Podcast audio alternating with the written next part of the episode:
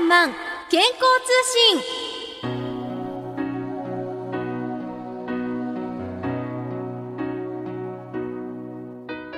漢方薬局春らんまん心理カウンセラーの春名恒明です。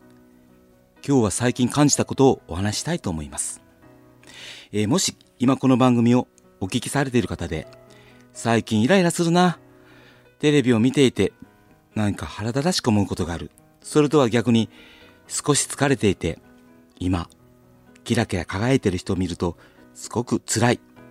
そういう人を見るとなぜか妬んでしまうそんな自分がなんだか嫌だなっていう気持ちになっていらっしゃる方がいたら、今回の内容はとても参考になると思います。後でしっかり改善策もお伝えしますので、最後までお聞きいただけましたら幸いです。なぜ人は切れたり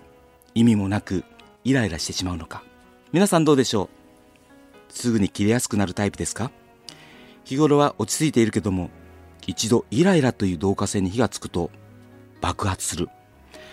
うん、最近この導火線、長さが短くなったな。そんなことありませんか？例えば、買い物をする際に、レジの人の性格をいちいち細かく分析してしまい、有能か無能かを判断してしまう。感情的にならないようにしようとするけど、レジの人の言葉や態度、つい腹が立つことってありますよね。昔の僕がそうでしたから。レジの何気ない会話や態度、段通りの悪さ、あとこれです。間の悪さ。そう、ポイントカードを出す時のタイミングなど、そんなことありませんか？そういうことがあると、何この人っていう気持ちになる。そしてね、ちゃんとポイントカードをお客様に出せるように誘導してくれる人を見ると、なんだか気持ちがいい。この二つのそれぞれの違う気持ち、どういうところか出てきてるんでしょうね。私はお店でたくさんの方のカウンセリングさせていただいております。でも、カウンセリングを進めていくと、必ずその人の心の奥にある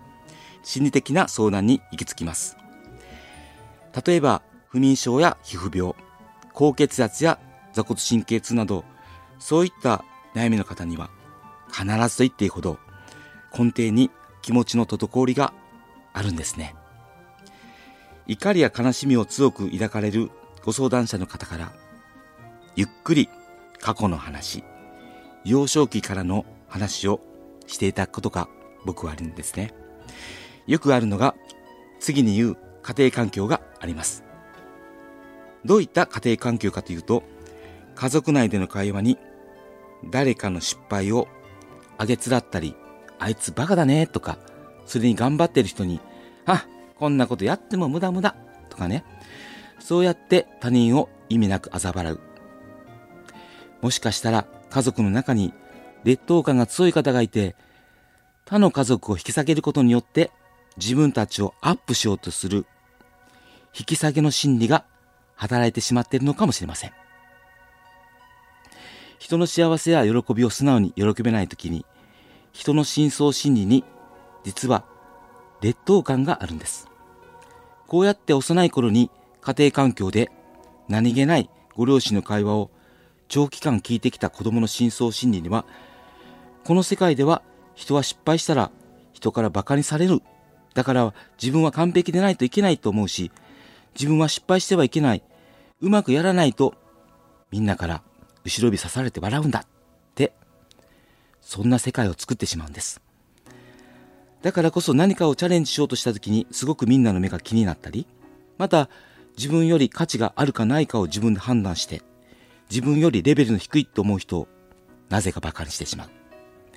先ほど話した家庭環境は全て上下で人を見る。できるかできないか、価値があるか、価値がないかで見てしまうので、自分の生き方や考え方の違う人に対して、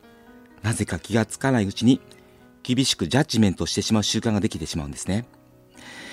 これは怖いことに無意識の中で自然と構築されてしまうんです。だからそういう意味では人と会うのも緊張するのもそう。逆に失敗した人をついつい責めたくなるのもそういう文化で育ってきていると体は無意識に反応してしまうんです。自分がイライラするのはそういう世界が自分にとって生きにくいストレスになっている。だからこの世界が変わらないといけないと思うのではなく自分の作ってしまった世界観が今の世界を見にくい生きにくい世界としているんだというこれを見ていくバランスが大事なんですね常に有能か無能かできるかできないかいわゆる二元論で見るんではなくてそういった作り上げた世界はきっと生きにくくまたストレスだけではなく時には落ち込んだ時は自分自身に対する自己肯定感も少なくなってしまうんですね。そうあなたが誰かに向ける正しさや立派さこうあるべきという完璧を求める精神はやがて自分にも向くようになるんです。成功している人を見ると妬んだりなぜか楽しくなくなって相手を引きずり落としてくなるのはやはりそういった劣等感というものが満ち溢れているからなんですね。じゃあどうしたらいいかという話を今からお伝えします。まずそういう世界観で生きてきたんです。そういう人たちに囲まれて生きてきたんです。人は失敗したら馬鹿にされる。あげ連れられる。そういう世界観を固めてきたんです。まずその世界観に自分を気持ちをできる限り焦点を合わせてほしいんです。そしてここが大事です。過去の人間関係や環境を責めるのではなく自分のこれからの行動言動それで世界は変えられることを信じてほしいんです。あなたの深層心理を作り変える。どうやったら作り変われるでしょう。それは人に優しくするだけで自分にも優しくできるんですね。人への怒りは必ず自分の生き方や歩み方に対しての心の奥底に響きます。世界が優しくない